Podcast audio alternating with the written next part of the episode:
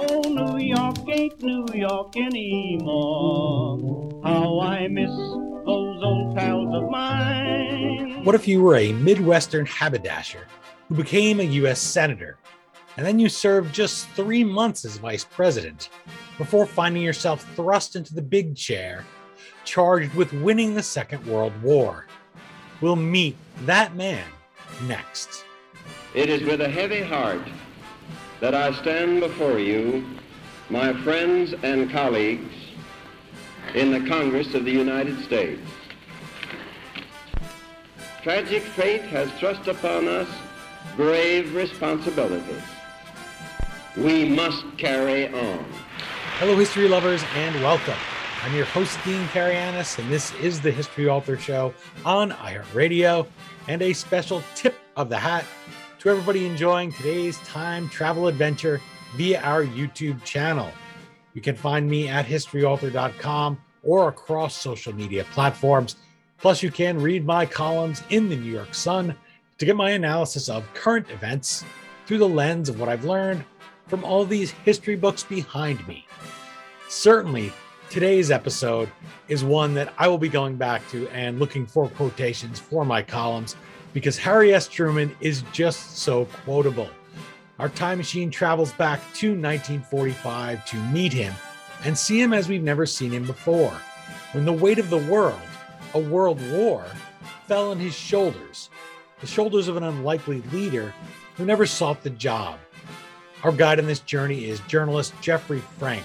He brings us the trials of Harry S. Truman, the extraordinary presidency of an ordinary man, 1945 to 1953.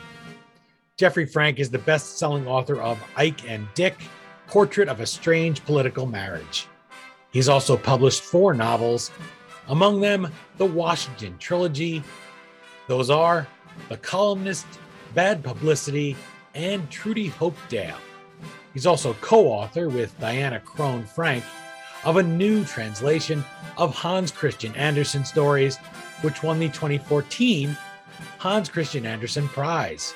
Mr. Frank was a senior editor at The New Yorker, the deputy editor of the Washington Post's Outlook section, and is now a contributor to major publications nationwide.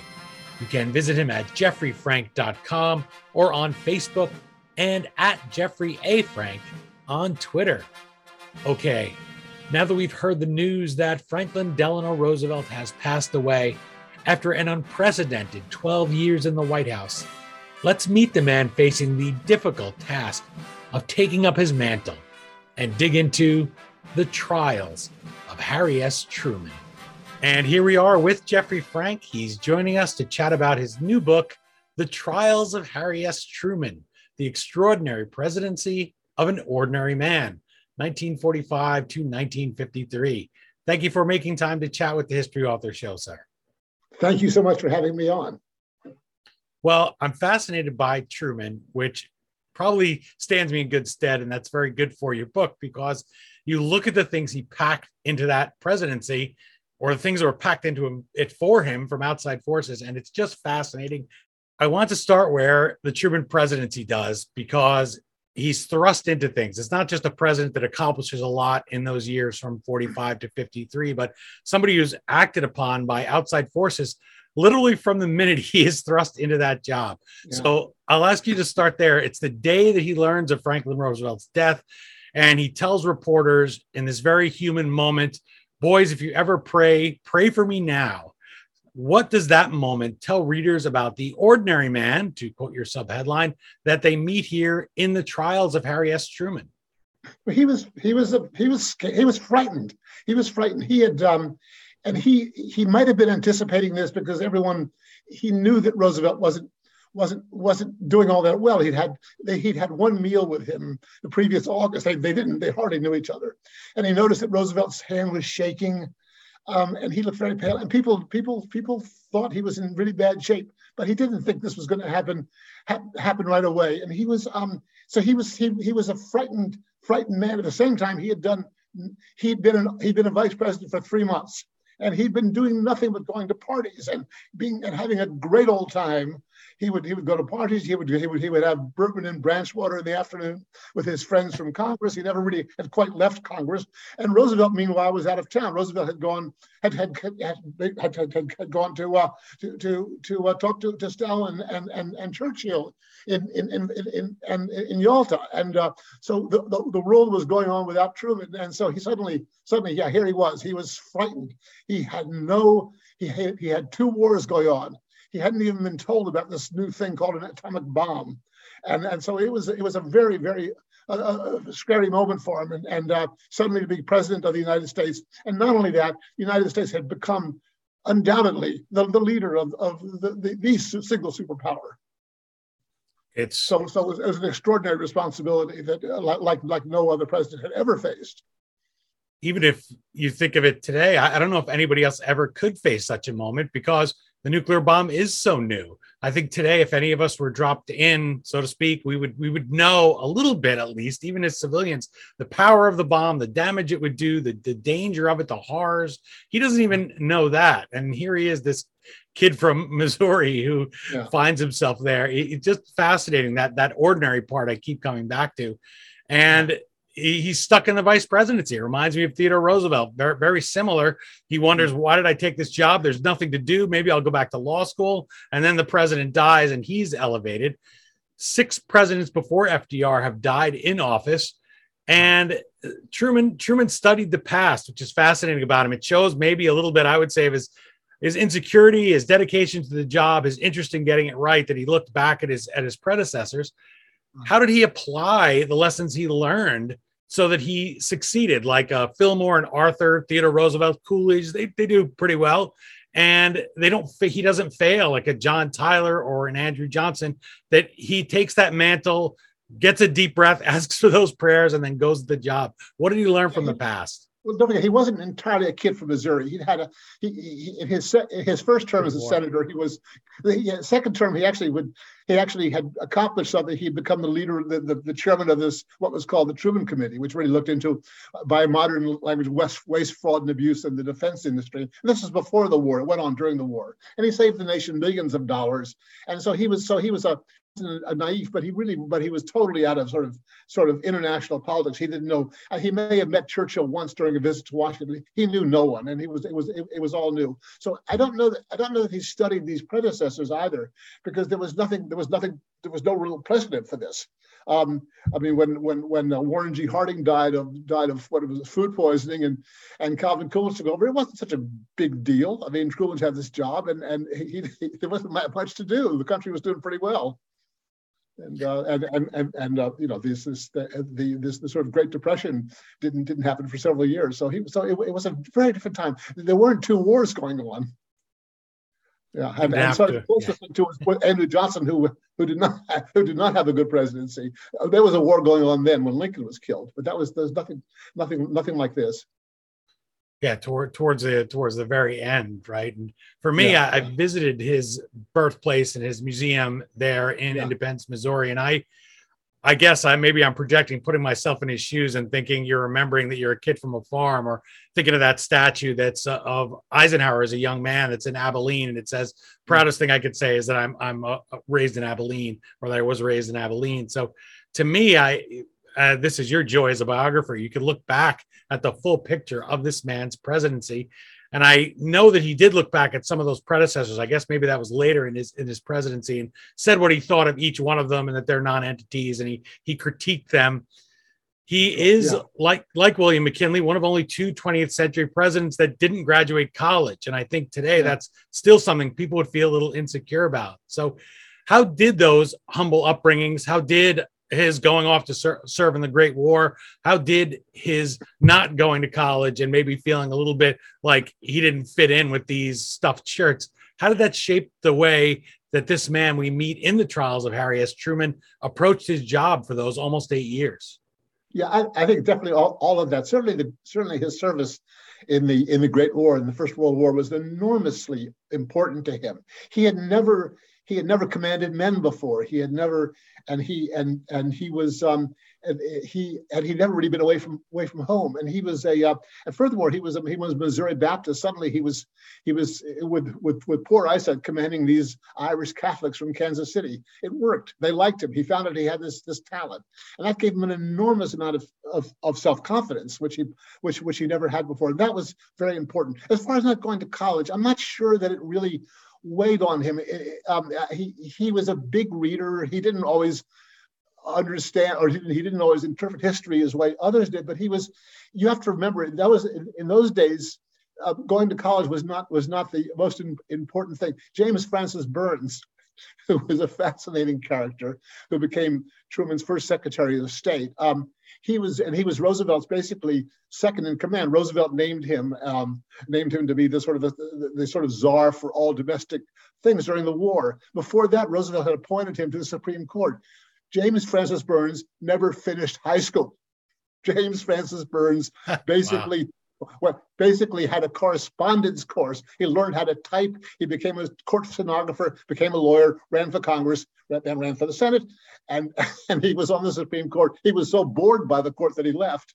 But nevertheless, so going to college was not was not the most important thing in in, in, in the 40s, and it, it meant something. And also, I think, but I think what was different was that Truman had a very, it was a different, very different cultural background. He came from the Midwest, the, all these Easterners with Roosevelt, were, there was a whole different crowd. These all these all these Ivy Leaguers who'd gone to Groton and Harvard and Yale. Truman and Truman didn't. Truman went to Independence High School and that was it. But but I don't think. But but it was so so there was definitely a major cultural shift in the cabinet after Truman came in. They, everyone basically everyone was gone very quickly except for James Forrestal, the Secretary of the Navy, who had a very uh, as I as I wrote in the book a very sort of troubled and and, and, and sad career once uh, as the last cabinet officer, not because he was the last cabinet officer from Roosevelt's era, but because because there was all sorts of other personal problems. But um, but yeah, no, Truman, that was not a, that was not Truman's Truman's big big um, big big big issue. I don't think. This is what a great book and a great biography which this is does and it's it makes you think of all of these different things and for me now as you're speaking about truman in college I, i'm saying to myself compare him to Andrew Johnson, who comes in with this chip on his shoulder, grows up illiterate, is always thinking people are looking down on him for his lack of education, snickering about him behind his back, goes out to settle scores. And from from what you're telling me here in the trials of Harry S. Truman, he's he's putting those kinds of things aside. It doesn't seem like that those petty concerns or that insecurity really affects him here. And that makes him a more effective leader than someone like Johnson, who flames out so spectacularly.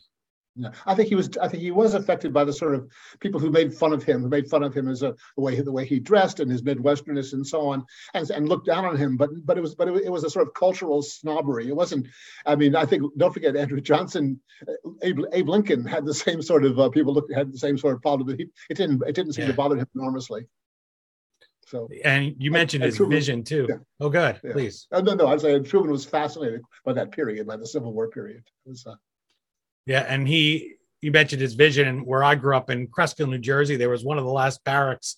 They just knocked it down recently from the Great War because they had Camp Merritt there. And there was this picture of Truman there on the wall that over the years, probably nobody but the old timers even recognized that it was him, even old timers, because he looked so young.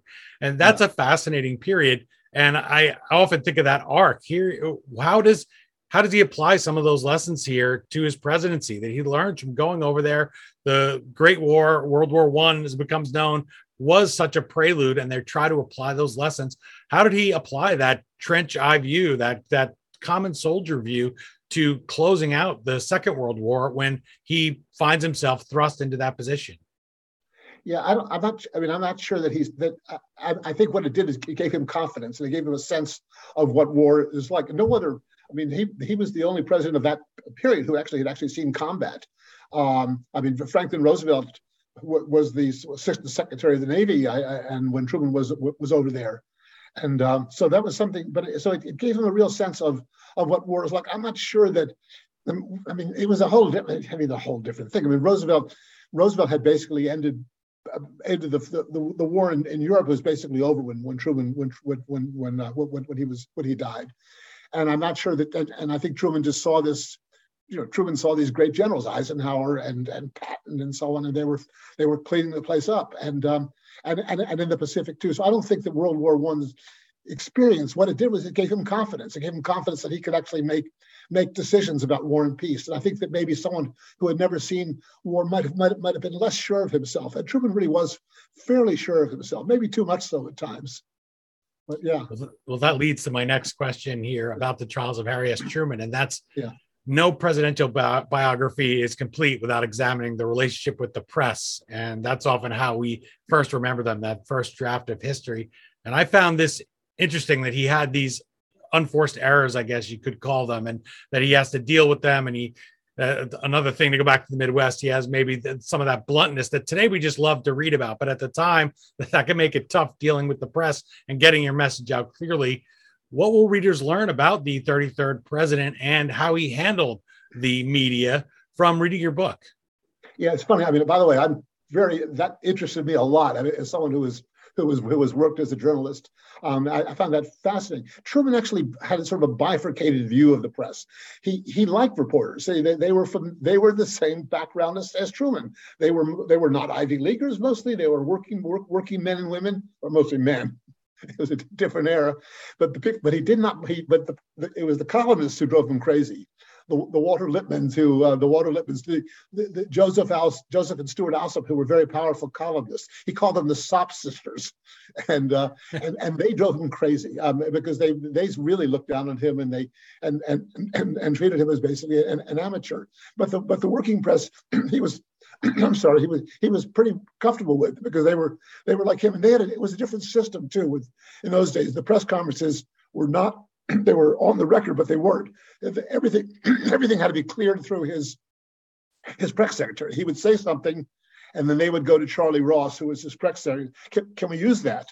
And usually they would say yeah, but sometimes Truman said no, and we and he would be careful. He was it was always a matter of indirect quotation, so he was treated pretty he could have some control over what he was quoted as saying. He would give a he would give a rare face-to-face interview with someone like Arthur Krock, who was the Washington bureau chief of the New York Times, and then Krock would would have would have a big story, but he would never quote Truman directly. He would always be, it would always be this indirect quotation. So he was protected in that sense. But then once in a while he would say he would blurt out something, and yeah, he would get in trouble. He was like during the Korean War he suddenly he suddenly let open the possibility that he might use an atomic bomb, and then they walked that back for for several days. It was but it was it was so such an alarming statement that the that that Clement Attlee, who was then the, the, the prime minister, flew over to, sort of talk to him and say, well, wait, wait, wait, wait, what? Let's let's let's let's take it easy here. And uh, so so so that was uh, so so he would sometimes let things out, but usually usually he was protected by the by the rules by the rules of engagement with the press must have been must be something that presidents today are very jealous of when I read that he mentioned Joseph McCarthy in some of those for press conferences. And he goes and says, Oh yeah, take that, take that name out. Like, well, good yeah, luck was, getting a, a press to do that today. Exactly. What a luxury. At the same time, you realize yes. he basically had a press conference every week. He and Eisenhower did pretty much the same thing. They got up there every week and answered questions. Eisenhower also was had, had would occasionally have had, had actually a televised press conference. He was the first one to, to do that. Can you imagine that today? A press conference every week? it's yeah. such a strange idea. I guess Jack Kennedy came close, but not even but not even Jack Kennedy did, did that often. Different time. Very different uh, time. You mentioned the United Kingdom and that and that special relationship that that comes into being and the Iron Curtain speech by Winston Churchill. That that's a big iconic moment, and I think sometimes we distill it down to hey it gave us this really cool name for the eastern bloc and and this great visuals that churchill was so well known for. But i learned from the trials of harry s. Truman that during his presidency the way he handles it is a way that maybe is still a little bit of learning on the job or maybe an unforced error. So I'd like you to explain that because when we hear about that speech, we just think of, oh, it was it was real flowery and it was great and there couldn't possibly be any any downside to it. You would just applaud and keep your mouth shut. But Truman doesn't do that. That's exactly what actually that's something I learned too. I was, oh well, this this was Truman's great Iron Curtain speech. And it turns out that I mean, yes, he he, he did give this speech. Truman was um, uh, uh I mean, Churchill was visiting the United States uh, then. He had he'd come over in January of 46. He had nothing to do. He was out of office. He, he, he'd, he'd been voted out of office in the, the, the, previous July during the Potsdam conference while he was meeting, while Churchill and Stalin and Truman were meeting at Potsdam. Right in, toward the end of the conference, Churchill was out of there. So he was replaced by Clement Attlee, the, the labor the labor candidate. So he had nothing to do. He, he came over, and, and, so what are you going to do with him? And there was so there was an idea that he might give this speech, and um, and then the, the, the venue was Westminster College in, in in Fulton, Missouri, which is the the alma mater of of uh, Harry Vaughan, who was Truman's. Uh, buddy and crony and, and, and, close aide. And and Truman, um, so great. They, they, they took a train out to Missouri. They played poker uh, had, a, had sort of a great old time. Truman claimed he had no idea what Truman what Churchill was going to say. That's not really true. There, there, there there's, there's lots of evidence to suggest that Truman did know. And then Churchill, yeah, the speech was was quite amazing. It was pure Churchill. There was it was yeah, flowery wasn't the word for it. He would say things, the awful ruin of Europe with all its vanished glories, large parts of Asia, stare us with eyes when the designs of wicked men of aggressive urge of mighty states dissolve even larger areas, the frame of civilized society. Humble folk are confronted with difficulties they cannot cope. All is disordered, all is broken, all is ground to pulp. And then when he came to the Iron Curtain part, he spoke an Iron Curtain just descended across Europe. This was the, the phrase which probably he had used before. And he said, he, then he started saying, oh, behind that line, all the capitals of the ancient states of Central Europe, all are subject to a very high and in some cases increasing measure of control from Moscow. And this really, this this was not wildly applauded in Washington. Some one of Roosevelt's son, James Roosevelt, thought it was like it, it was it was really uh, aggressive, and then but then Stalin himself read the speech. Truman was next to Churchill, applauding with everyone else when this was still going on. And Stalin gave an interview to Pravda pretty soon and said, This is a call to war. This is the sort of thing we actually hear a little bit. It reminds me a little bit when Truman, when, when, when Joe Biden says, that suddenly that well um, i don't think that putin can remain in office that wasn't quite like that but it was a provocative thing going on and truman finally truman got the word this you cool you have to cool it he sent he wanted to send word to stalin I'll do the same for you. You can come over, you come over, you can give a speech, and I'll introduce you, and and all of that. And that's that and that speech that that note was delivered to Stalin. But it was it was it, it, he was criticized by members of Congress and and others, and for for, for being unnecessarily provocative and for and for taking sides in an issue where he shouldn't. Rose, Stalin was still our wartime ally. The war was hadn't been over for more than a few months, and so Truman Truman had really um, so yes, it was an unforced error uh, in, in many ways, and but it but it did leave a great speech, or at least a memorable speech and a memorable phrase, and that lasted. Truman was sort of in awe of Churchill, as many were. Churchill was over here. He, he wore his costume, the Homburg hat, the cigar, the V the, the V for victory sign. So so and that that that that image and lingered long after the war.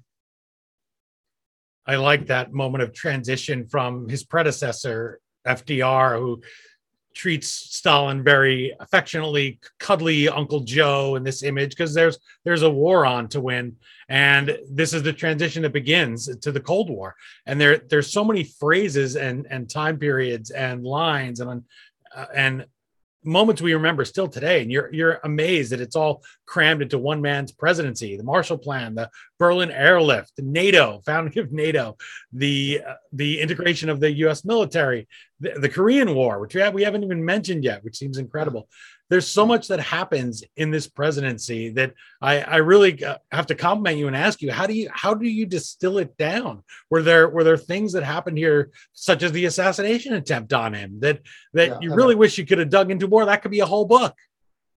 Yeah, I mean, I was. I mean, as, as a writer, that was that was my big challenge. Often things would happen simultaneously. So how do I do that without making making it a narrative jumble? And you you you, find a way around it by just going back.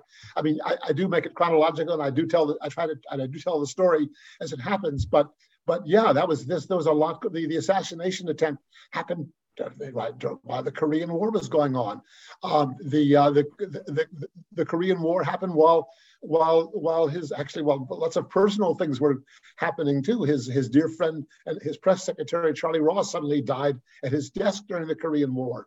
Um, all these things were going, the, the, and the Korean War itself was was was a, well, actually we realize now it was a it was an extraordinary event, which was still being studied. We still don't quite know all that went on behind the scenes before the war broke out. I just I was fascinated. I became fascinated by the Korean War. I should I've got to sort of got to describe. I, I I realized that I couldn't write about it. I had to go to Korea. It's not like I I must I must go to Korea, but I did have to go to Korea just to sort of even even even seeing the place from the air, you say, "Oh my God!" You can see how could you fight a war in this place? Mountains and ridges and and this place, this place is this place the size of this, this, I mean, it's the size of New Jersey or something. And and and and and um, thirty-seven thousand Americans died in the Korean War. I mean, that that's is extraordinary. Oh, probably a million Chinese, hundreds of thousands of North of South Koreans died, and then and then Korea itself was basically obliterated uh, or North Korea was, village by village, town by town, because MacArthur had ordered General Stratemeyer to burn it all, burn it all. It, it became a became a really nasty, nasty war. We used napalm for the first time in Korea, and uh, so and before it was all over, uh, it was a, it was a stalemate. The, the Korea, the North Koreans came out a little bit ahead. They got one city changed sides, but otherwise it went back to it. And the war is still on. I mean, we never it was, it was never a peace yeah. treaty. There was a there was a ceasefire. So uh, so that was a, that was a, it was quite quite something that war, and and and we're still dealing with it, and we're still feeling the effects of it. Um, uh, Kim Jong Un, the the the the uh, the uh, great leader of North Korea, he's the grandson of the man who was the great leader when the war broke out, and who and who and who must have hated us for what happened to his country. You're enjoying my conversation with Jeffrey Frank. He's the author of The Trials of Harry S. Truman, The Extraordinary Presidency of an Ordinary Man, 1945 to 1953.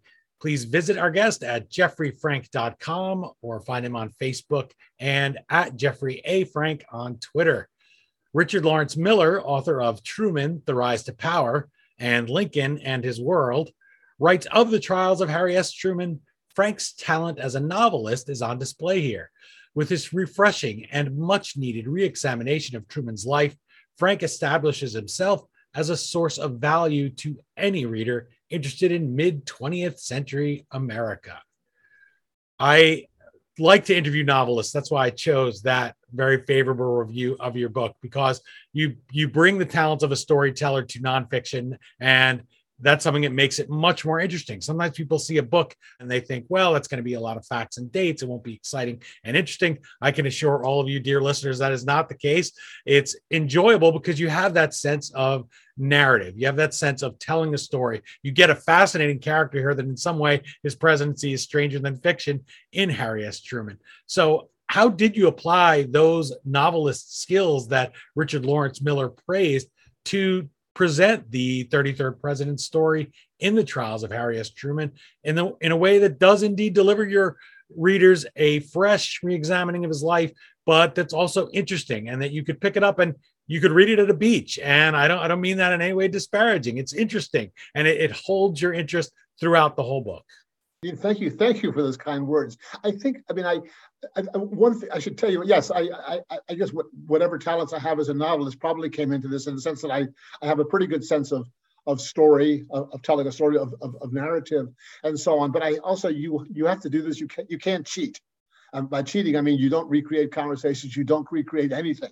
Every single line in that book is that that is footnoted. It's footnoted from diaries, from letters, from from people, people, people, oral histories, and so on. So there's no cheating going on. It's all it's all there. It's all there. It's, it's all there. And I don't know how many pages of footnotes if you want to go, if, or endnotes if you want to go look at them. But you just tell the story, and you find yourself you find yourself fascinated also by yeah the this sort of trying to understand someone occasionally you have to sort of you, you, you find these really strange things uh, or interesting things about Truman.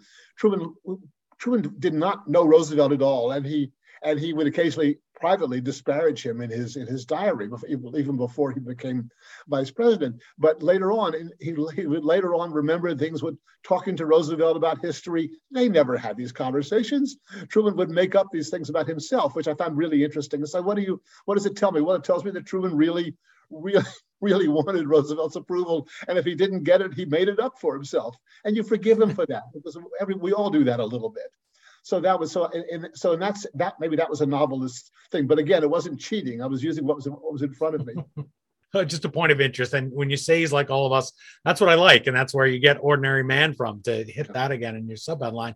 Is it is something we would all do, and also.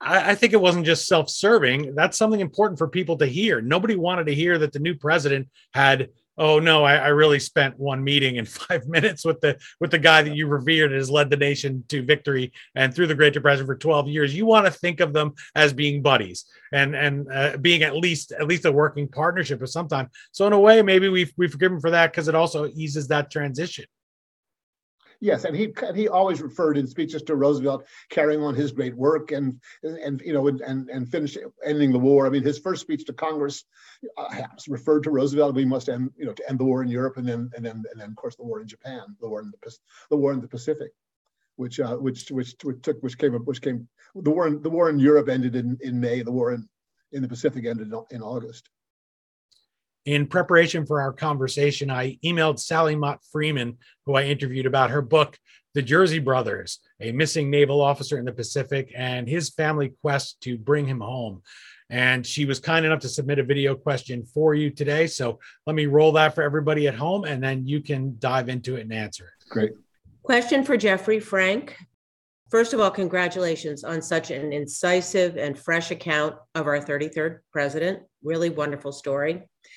I was especially taken in by your coverage of our entry into the Korean War, its tortured lifespan, freighted conclusion, an unfortunate legacy that lingers to this day, not least due to General MacArthur.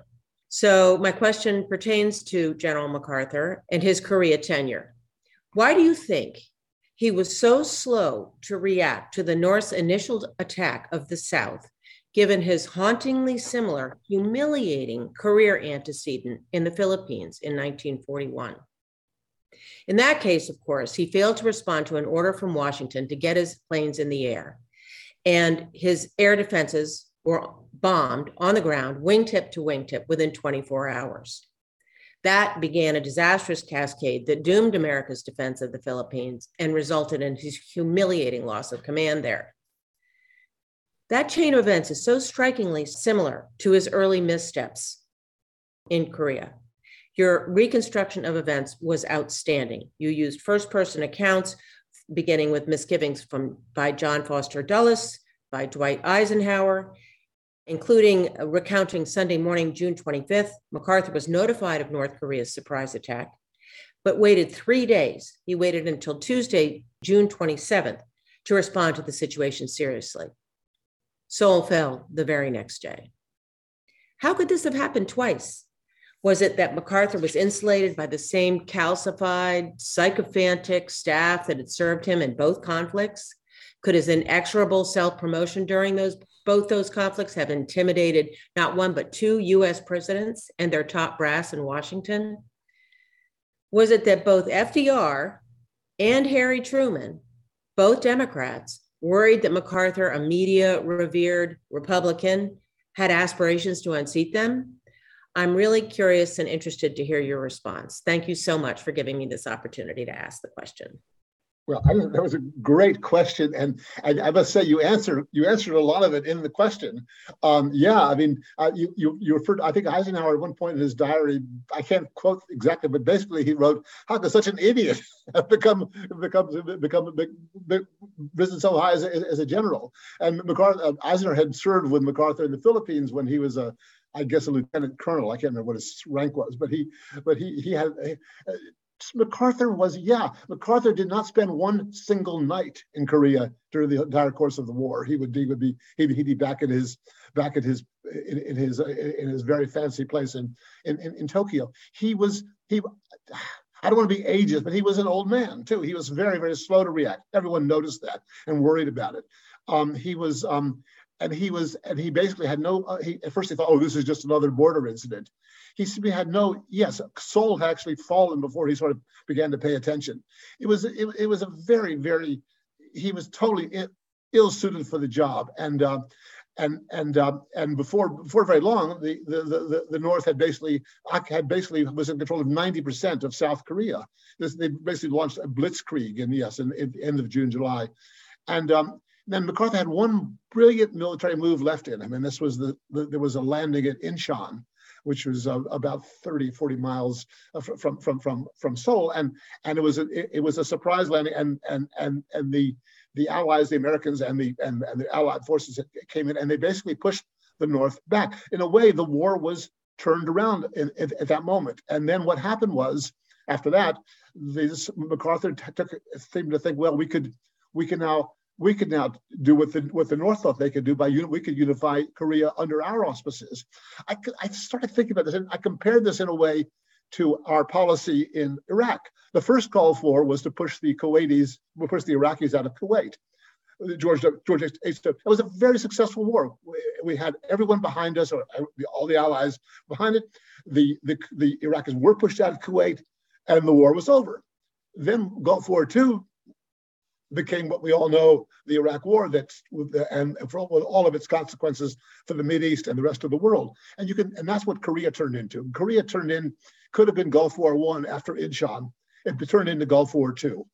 With, with, with all that happened and, and and and then Truman basically lost control of his war and so and so for that matter did the Joint Chiefs even General Marshall basically deferred MacArthur was a personage that people deferred to.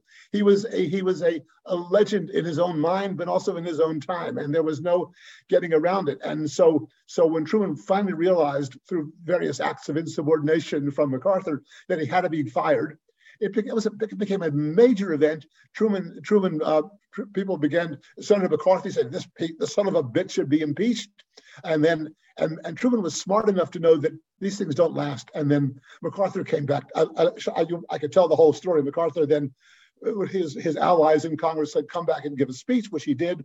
It became a speech that a very famous big speech televised to the whole country, which ended with the words, "Old soldiers never die; they just fade away." People were weeping. One congressman said, "I heard the voice of God in the flesh today."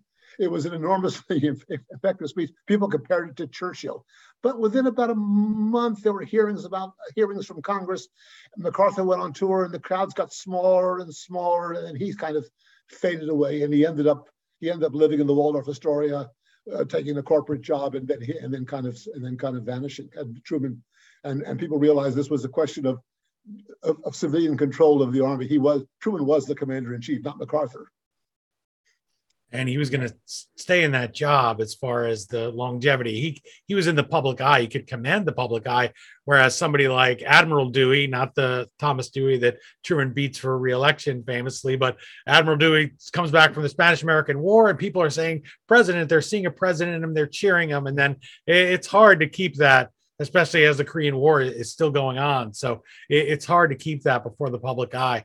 I wanted to touch on the decision to drop those two atomic bombs, which, by the way, one of the Jersey brothers in Sally Mott Freeman's title is the man who briefs the president, President Truman, on the atomic bomb. And tells him the truth. MacArthur's painting a very rosy scenario about a land invasion of Japan, which he's pining for, and uh, it's him who, who explains to him that what the bombs can do, and and that that's part of that book, The Jersey Brothers. Another reason I recommend it.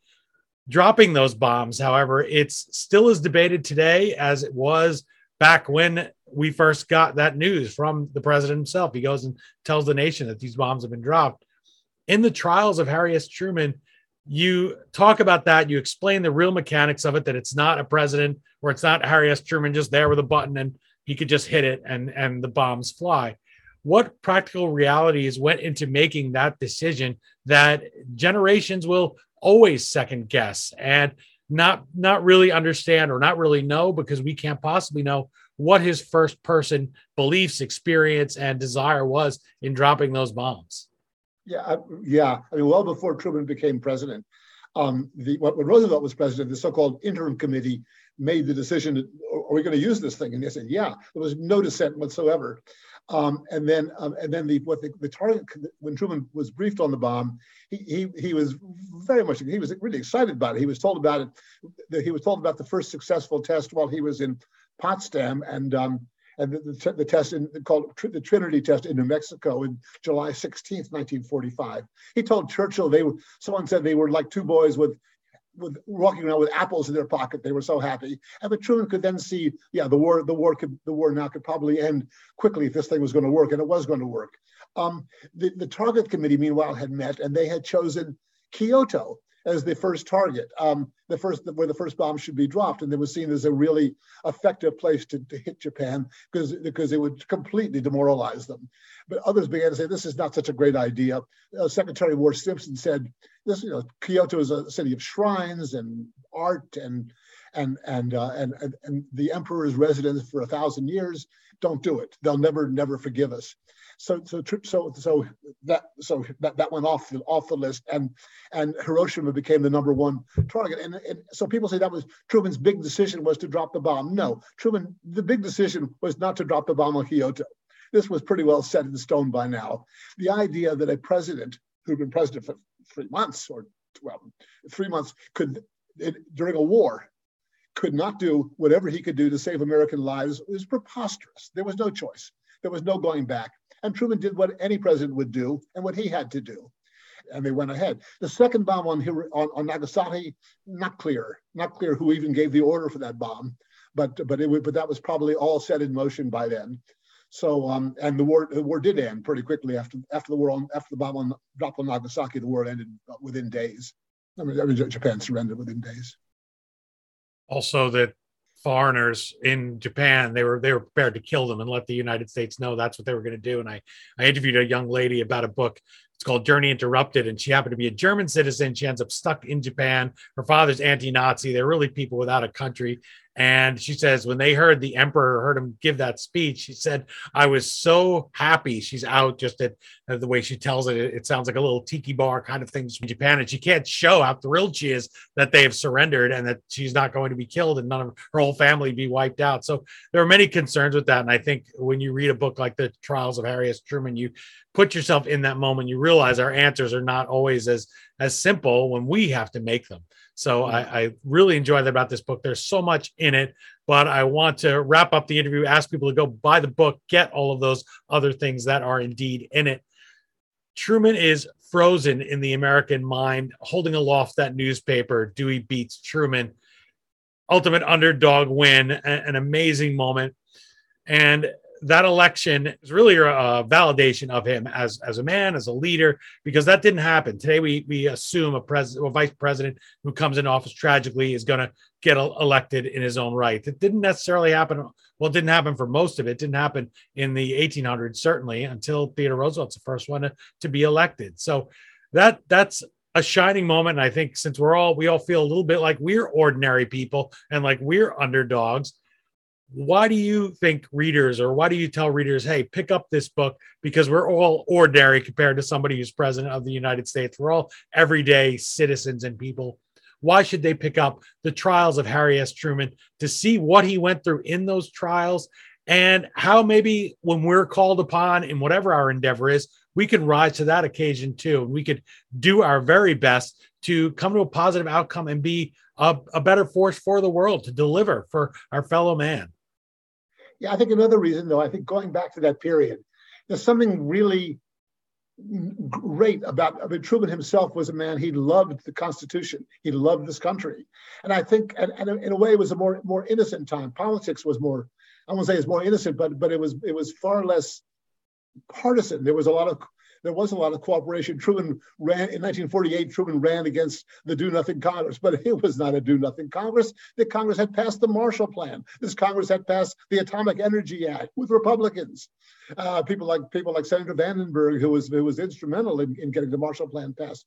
Uh, people like even like Congressman Richard Nixon, who was who who, who went to visit uh, Europe in, a, in a congressional task force and saw what how much destruction there was and realize how much needed to be done to rebuild. So it was a different, so it's a wonderful thing to, to just to revisit that era and be reminded of what what we were and what we could do and what we still can do. I mean, we were able to do these things very quickly. We were able to to pass these programs get things done with extraordinary speed, and that's something that that's something that's really valuable to, to go back to. So that's maybe that's maybe that's another reason to to read to read the uh, the, the, the book. I, am not selling it. I, I it becomes something of a, a time traveler. I became something of a time traveler while I was writing. I loved living in that period and sort of ignoring what was going on in the country today.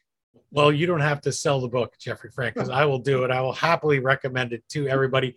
Truman is a fascinating president. If you go to his library, uh, for my part, I've been to many, many presidential libraries. I've gone to that one twice, and I live nowhere near Missouri. But I found myself saying, there should be more of this. There should be more of that. I want more uh, Harry S. Truman just because he's a, a fascinating figure. He's a, uh, Uh, is indeed an ordinary man, as it says here in the trials of Harry S. Truman, the extraordinary presidency of an ordinary man please do pick up the book. Thank you so much, Jeffrey Frank, for giving us this fresh perspective on his nearly two terms in office. We're still dealing with NATO, we're still dealing with the Korean situation over there. So, this is a book to pick up if you want to know how we got from there to here. I wish you the best of luck with this book. Do hope everyone will pick it up to see how this ordinary man met the Republic's greatest challenges. Dean, thank you so much. I was I really enjoyed I really enjoyed this. Again, the book is the Trials of Harry S. Truman, The Extraordinary Presidency of an Ordinary Man, 1945 to 1953. As always, you can find the Amazon link to purchase your copy at the historyauthor.com page for this episode. By buying a book through us, you help keep the flux capacitor on our time machine humming like usual.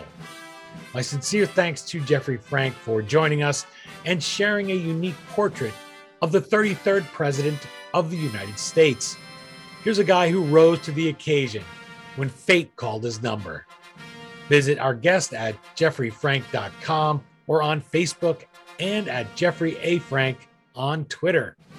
If you enjoyed watching this conversation, please do subscribe at our YouTube and Rumble channels for future journeys in the Wayback Machine.